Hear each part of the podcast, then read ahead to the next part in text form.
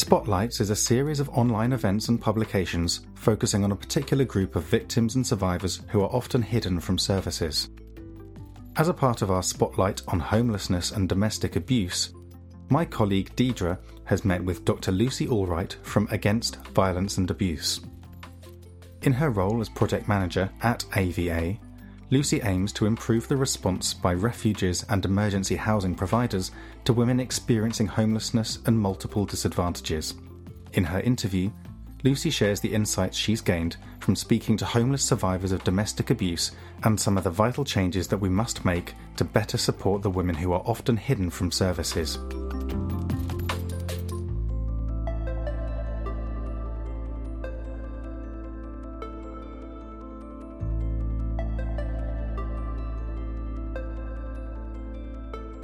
Hi, Lucy. Thank you for joining me today to talk about homelessness and domestic abuse. Um, thanks very much for inviting us. You're welcome. Um, can you start out by telling me about the project that you've been working on at Against Violence and Abuse? Yeah, so uh, we have been working on a project that was funded by Trust for London to improve uh, homelessness responses to women facing multiple disadvantage. Um, and in particular, we're supporting refuges to support that group of women, but we're also looking at um, housing providers, in particular, hostel responses and it came it emerged for two reasons one um, we did a piece of research with Solace Women's Aid, and we looked at the type of um, what sort of support refuges were able to provide, and we found that women. Uh, with particular mental health needs uh, or particular substance use were being turned away from refuges, and actually that's been borne out more recently by uh, Women's Aid's research, No Women Turned Away, which has found similar things. And then it also came from doing work with St Mungo's, who'd done work, uh, a piece of research called Rebuilding Shattered Lives. It was a, it was a big piece of work that found that there was very there were large numbers of homeless women who'd experienced domestic violence, and homeless services weren't kind of quite up to scratch in supporting that group. So this piece of work is to kind of try and fill in some of those gaps. So it's particularly around mental ill health and substance use and how we can improve responses. And it's that broader context of that group of women are likely to struggle to access appropriate accommodation, so they're at risk of homelessness. Okay, and why did the project choose to look particularly at women's experiences um, rather than women and men's experiences? Um, I think, in particular, if you're thinking about the context of homelessness and homelessness services, historically they've been services that have been designed for men. Yeah. So the nature of men's homelessness looks different to women's homelessness, and women will often present with having different experiences. And when St Mungo started looking at it, they found that. Um, there was no women's strategy. There was no clear approach about what women needed or what they, what support needs they might have. And actually, they found that um, women were having some worse outcomes when they were accessing their services. So it seemed really important that we had a gendered lens on this and said, well, there's clear services for men's homelessness, but what's happening with women's homelessness? Why, why are we not able to support this group? Um, we also know that some of the systems, particularly around rough sleeping, just won't pick up on women's homelessness. So women tend to wonder if they're rough sleeping. Mm-hmm. They tend to go into shops, uh, takeaways, A and E, police stations. So things like street outreach teams will go out and they will count people who are bedded down. Women don't bed down. So actually, there's also something about we just we don't know the extent of homelessness for women, particularly rough sleeping women. So they were creating responses for the people that they saw were homeless, and they were seeing men as homeless, yes. and not seeing the women as homeless. They're not seeing the women as homeless, and it seemed really important that we started to kind of say, well, actually, how, how do we support women? What, what, what is it that women need in this context? Okay, and in looking at how women experience homelessness, why have you chosen to particularly look at women who are experiencing multiple disadvantages? Sure. Um, I think well, there's a there's a broader issue about when there needs to be a, a response for all women who are fleeing violence. Um, and we know that domestic violence is a major contributor to women's homelessness.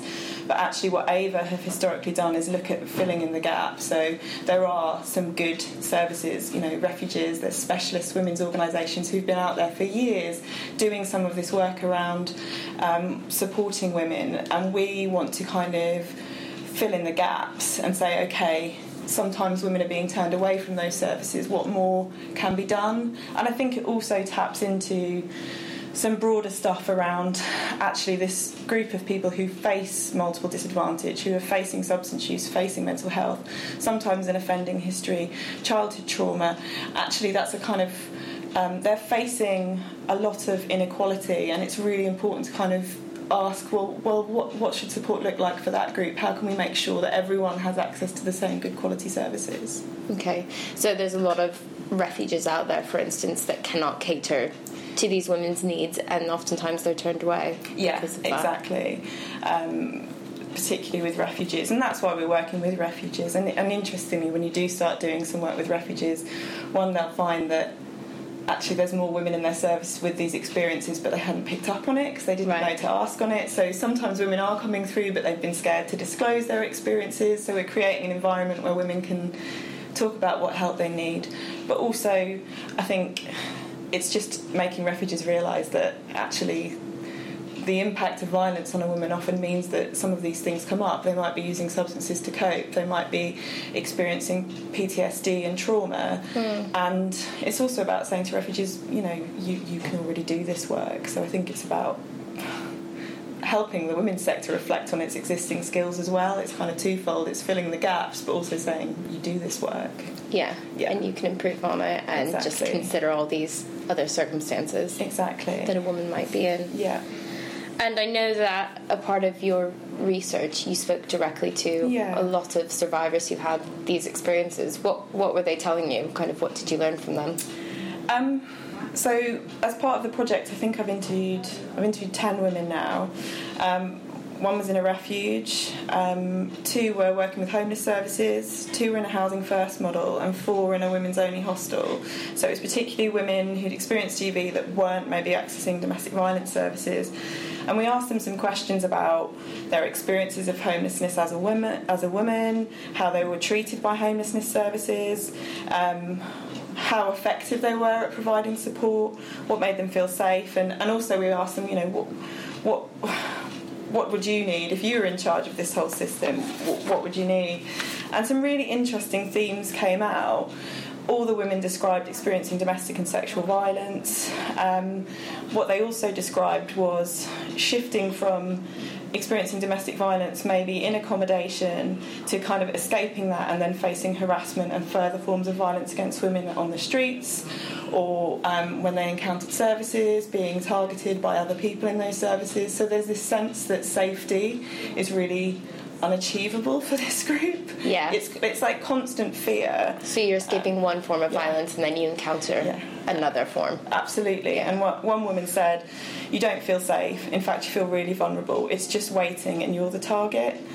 So there's this sense that it's, it feels overwhelmingly inescapable, I think, homelessness. And it's really overwhelming.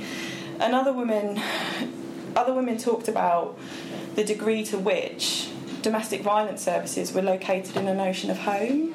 Okay. So you the very idea of escaping domestic violence is you're fleeing a home space, you're fleeing the domestic space. Yeah. But what about women who form relationships in hostels? Yeah. What about women who form relationships on the streets? The systems don't describe their experiences of domestic violence. They're, they're in a coercive, controlling relationship. Yeah. But when you flee that thing, what do you flee it to? You're not escaping your home space. No. And, and in some situations, they were talking about how their abusive partners were controlling them but providing a broader protection from other forms of violence and harassment. Yeah. So there, there's this horrible double bind where you're damned if you do and you're damned if you don't. Yeah. And the real uncertainty about how you get help.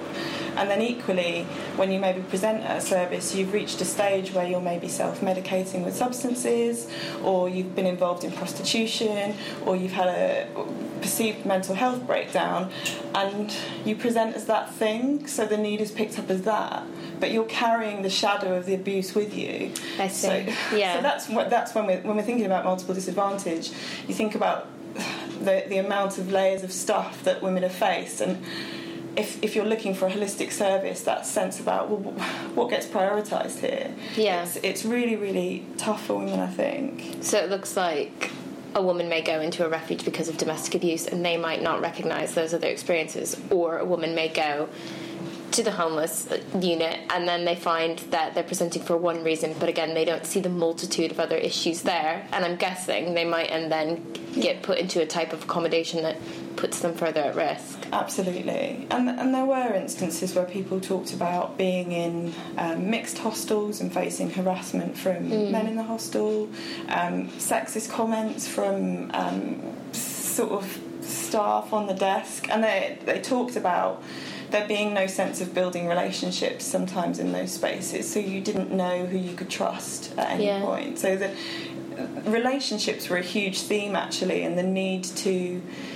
build effective relationships. And the four women I interviewed who were staying and living in the women's only hostel, I think that hostel was doing a really good job at actually kind of building relationships between the workers and those that they were supporting. And it was really interesting how much the women valued those relationships as part of the recovery from abuse. Mm-hmm. But they also talked about when you form a relationship with a worker, the sense of ongoing loss because you know that worker might leave and how that doesn't get mediated. Right. So even when you're getting the support that's working for you, there's a sense that relationship's going to be broken. yeah So again, the trust issue is always there. How, how can I trust that this system's going to support me because it's going to be taken away from me? Yeah. So it, it, it, I think it's really tough. Another thing that came out from, from some of the women was that they started to feel like, particularly women who'd rough slept and had kind of multiple experiences of rough sleeping, going in and out of accommodation, that workers expected them to face violence and it was normalised. right And and actually, you know, a couple of the workers admitted that to me. They said this is their daily reality, this is normal. And one woman said, and it was really powerful. She said, "You never get used to being attacked. It hurts every single time, and the psychological impact. And there's no help, and no one cares." And, and I think the other thing that I've really learned from talking to people that are facing such complexity is that um, that workers are facing that complexity too, and there's a there's not enough done to, to how you mediate that relationship. I think if we're thinking about what women want and need, a holistic service has to be about what does it feel like for someone who's ex- constantly experiencing violence and abuse, and what does it feel like to be the person that's holding them? Yeah. And there needs to be so much more work done on those relationships. Yeah. Because I think, it, yeah, it's just it's really tough for both sets of people, and everyone's trying. And you come into any job with your own set of ideas and stereotypes, and a lot of those things get brought to light mm-hmm. in the work that you do. But that's probably something I've never thought about. You think a woman in her own home with her child Yeah. and children Yeah. getting abused by her husband or partner, whoever it is, you think that's horrific, that's uncalled for, she needs to get out of it. But there is this sense of that's what happens on the streets. Yeah. That's what happens to a woman. It does become normalised. Yeah. And it, and I, and I was so grateful for that woman saying it's not normal for me though. Yeah. It still hurts. It's still And, horrendous yeah. every single time. Yeah, every time. And uh, you know, you find ways to cope. She might disassociate. She might, and she had taken quite a lot of substances. And you think, well, sure. Of course you do. what what else? Yeah, what else would you do in that situation? Yeah. Yeah. One of the, th- uh, the things I know from my experience is a lot of refuges having women come into it based on the premise that they stop using, Yeah. that they stop drinking, and it feels like quite an unrealistic expectation of women. I think if that's been the thing that you're using to manage and you've not been put in a space where you've been given alternative coping mechanisms and other strategies to self soothe, other sta- strategies to manage if you're disassociating or if you're experiencing flashbacks or if you can't if you can't sleep because when you sit in a room alone at night you rem- you remember those things then Yeah. actually asking someone to remove that thing is is really problematic Yeah. and I think abstinence based models for women aren't effective unless work's done before to look at the the violence, the trauma, the abuse. If Yeah. there's if there's scope to talk about your experiences, so that you can put things in place to manage that. Well, some refuges will will have substance using women in, and it, it wouldn't surprise me if there's there's more use of substances in refuges that's hidden Yeah. because people are kind of afraid because there's a lot of stigma around substance use still, huge Yeah. amounts. Um, and there's a lot of shame that women describe carrying with them. And actually, all the interviews women talked about shame and stigma. One woman said it was like carrying around a heavy suitcase with her everywhere. Yeah. And I thought that was such a vivid description. Just and everything that she had to describe about her life for her felt shameful. Um, uh, on the on the other side of that, I think sometimes when we focus on all those stigmas and all those barriers, we sometimes forget the resilience and the resources and the, the power and the strength and the fact that women have survived. Um, I think that's another thing that I learned from kind of those interviews. One woman said, "We keep getting asked to talk about all this negative stuff, but I'm still alive." Yeah. and that there's something about us remembering resilience as well that I think is really important. Yeah. And not automatically associating their coping mechanisms with negativity. And under really tough situations sometimes, yeah. So we talk a lot about multiple disadvantages and, and what role that plays in their homelessness, but also in, in how professionals should better respond to them. Where does domestic abuse come into that? Is it kind of on equal par with all those other experiences, or do you feel it has a more prominent role within their experience? I think um, we we know that there's high rates of domestic violence amongst women who are homelessness. I mean, so Mungo's found 35% of women are rough sleepers, but I, the, having spoken to the women's strategy lead, she thinks it's probably higher, but it's not necessarily the presenting issue. I think that women will have faced violence and that impacts on their experiences and views of the world. So the shadow of that violence is carried with them. Okay. So I think it might be that they present with a substance use issue, it might be that they present with a mental health breakdown, but I think the experience of trauma, the experience of violated relationships Yeah. is one that that's kind of really prominent and I think that really came out in the interviews actually the the violation of relationships so I think that's that's kind of at the core um, when we're thinking about women facing multiple disadvantage because when relationships are violated uh, you know so much comes along with it. Um, and and sometimes it's it's being led by where that person is at. So you know Nelson's Trust is doing some really interesting work in trauma informed working practice with women and they're finding very high rates of violence and abuse and trauma amongst that group. Now the women presenting would say their primary issue is substance use. Yeah. and that's fine but when you kind of get down to it it's it's that relationship violation that's led to that situation and maybe they've developed uh, physical addictions to substances which need some work but actually the work can't happen without the rebuilding of relationships and trust and feelings of safety and emotional security. And I think the, the common thread is really kind of experiences of trauma Yeah. and, and for services to think about how they can work in a trauma informed way. Mm-hmm. So, understanding the impact of trauma on a person and how they might respond to that, understanding the impact of trauma on a worker and how they might respond to that, and what that means for how you build a relationship with someone. So one of the other questions is that that you're working with women who are homeless, they're experiencing violence, they mm-hmm. have multiple disadvantages. Um, and to me, they would meet both ca- categories of being highly vulnerable and in priority need. Why then do they continually find themselves to be homeless? Um, I think, well, sometimes they're not asked about the abuse, so it's not identified. Okay. Uh, sometimes it's about actually often they will be identified as priority need but it's actually they're put into spaces that don't work for them so it might be that because of what's going on, they're not then able to maintain a tenancy. So Okay. if, if that woman had been put into housing and given some wraparound support, could she have maintained that tenancy? Yeah.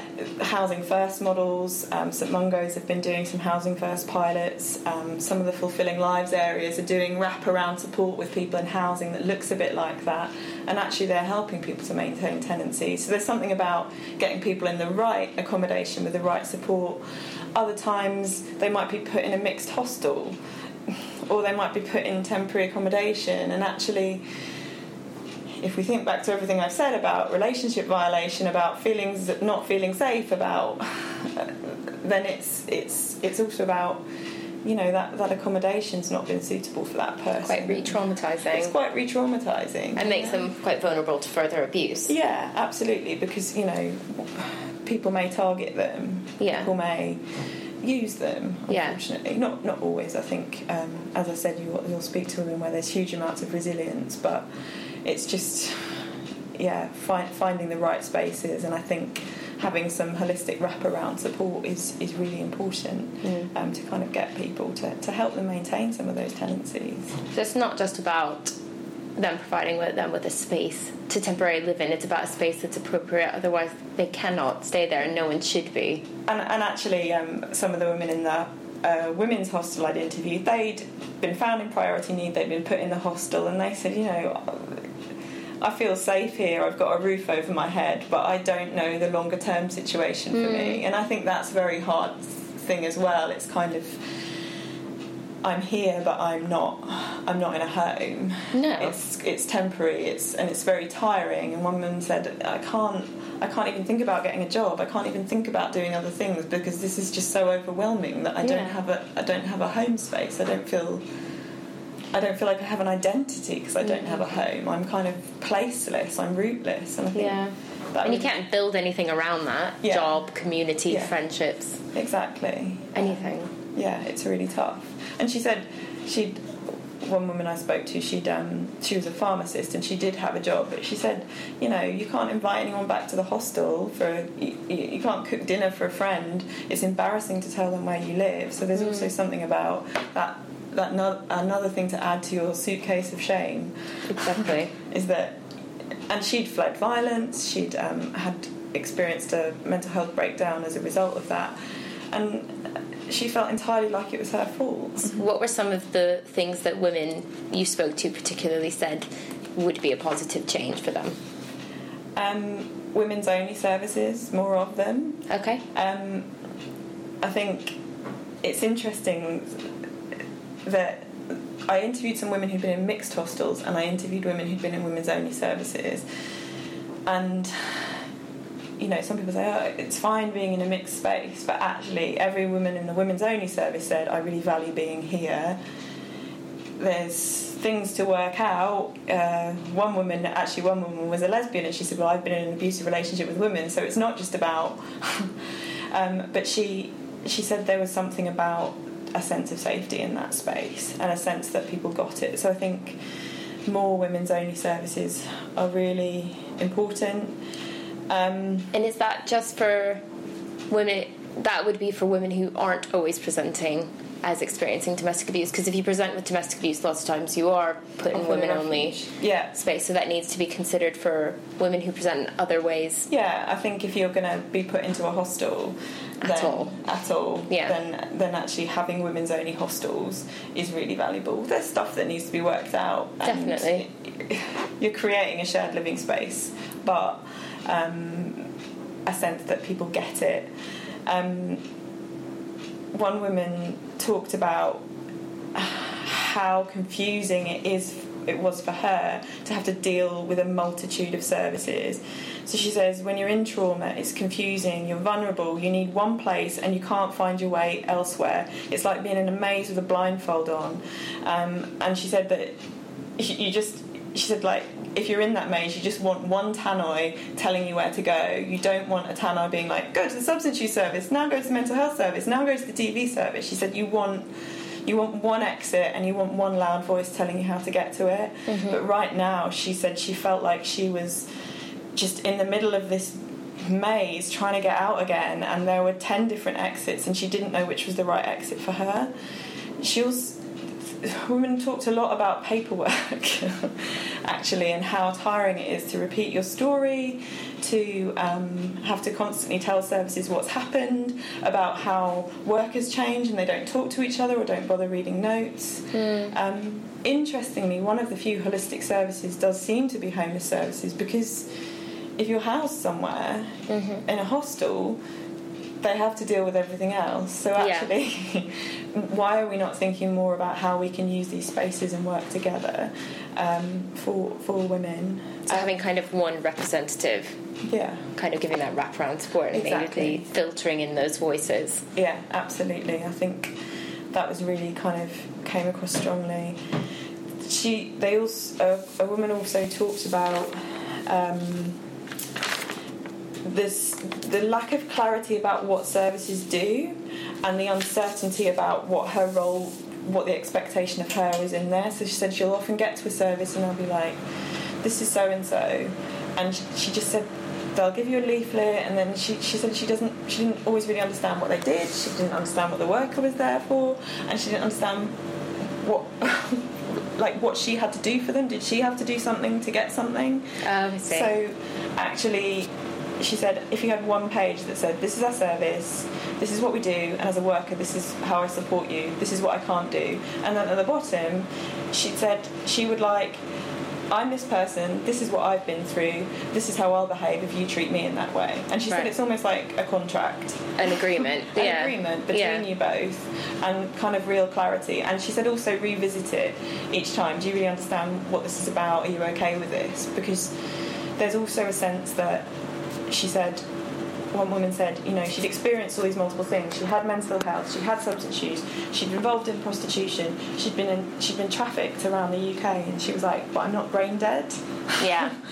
and you, you treat me like I am, and you don't trust that I'll be able to engage with you, and you don't treat me as an equal. So, lastly, what what would be kind of what your one piece of advice for any professional who might be supporting a woman who's experiencing violence, who's experiencing homelessness and multiple disadvantages?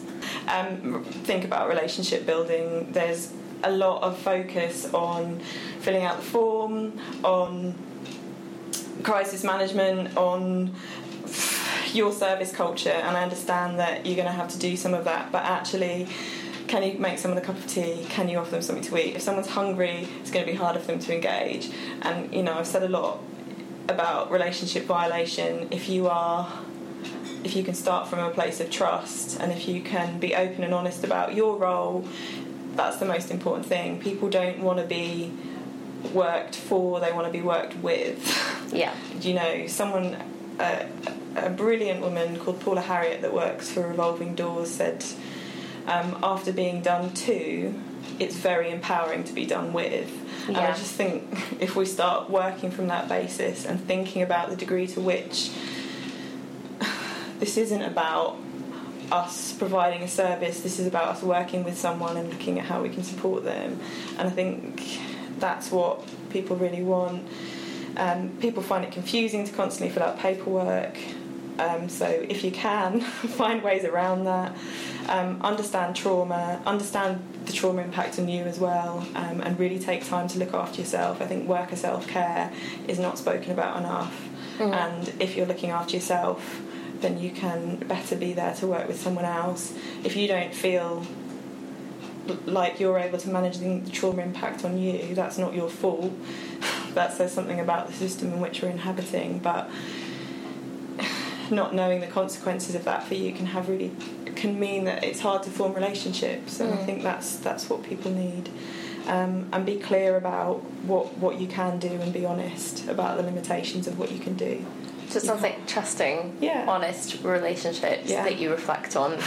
Great. Okay. Well, thanks very much for talking to me. It's been really interesting. good well thank you very much for um, yeah talking to AVA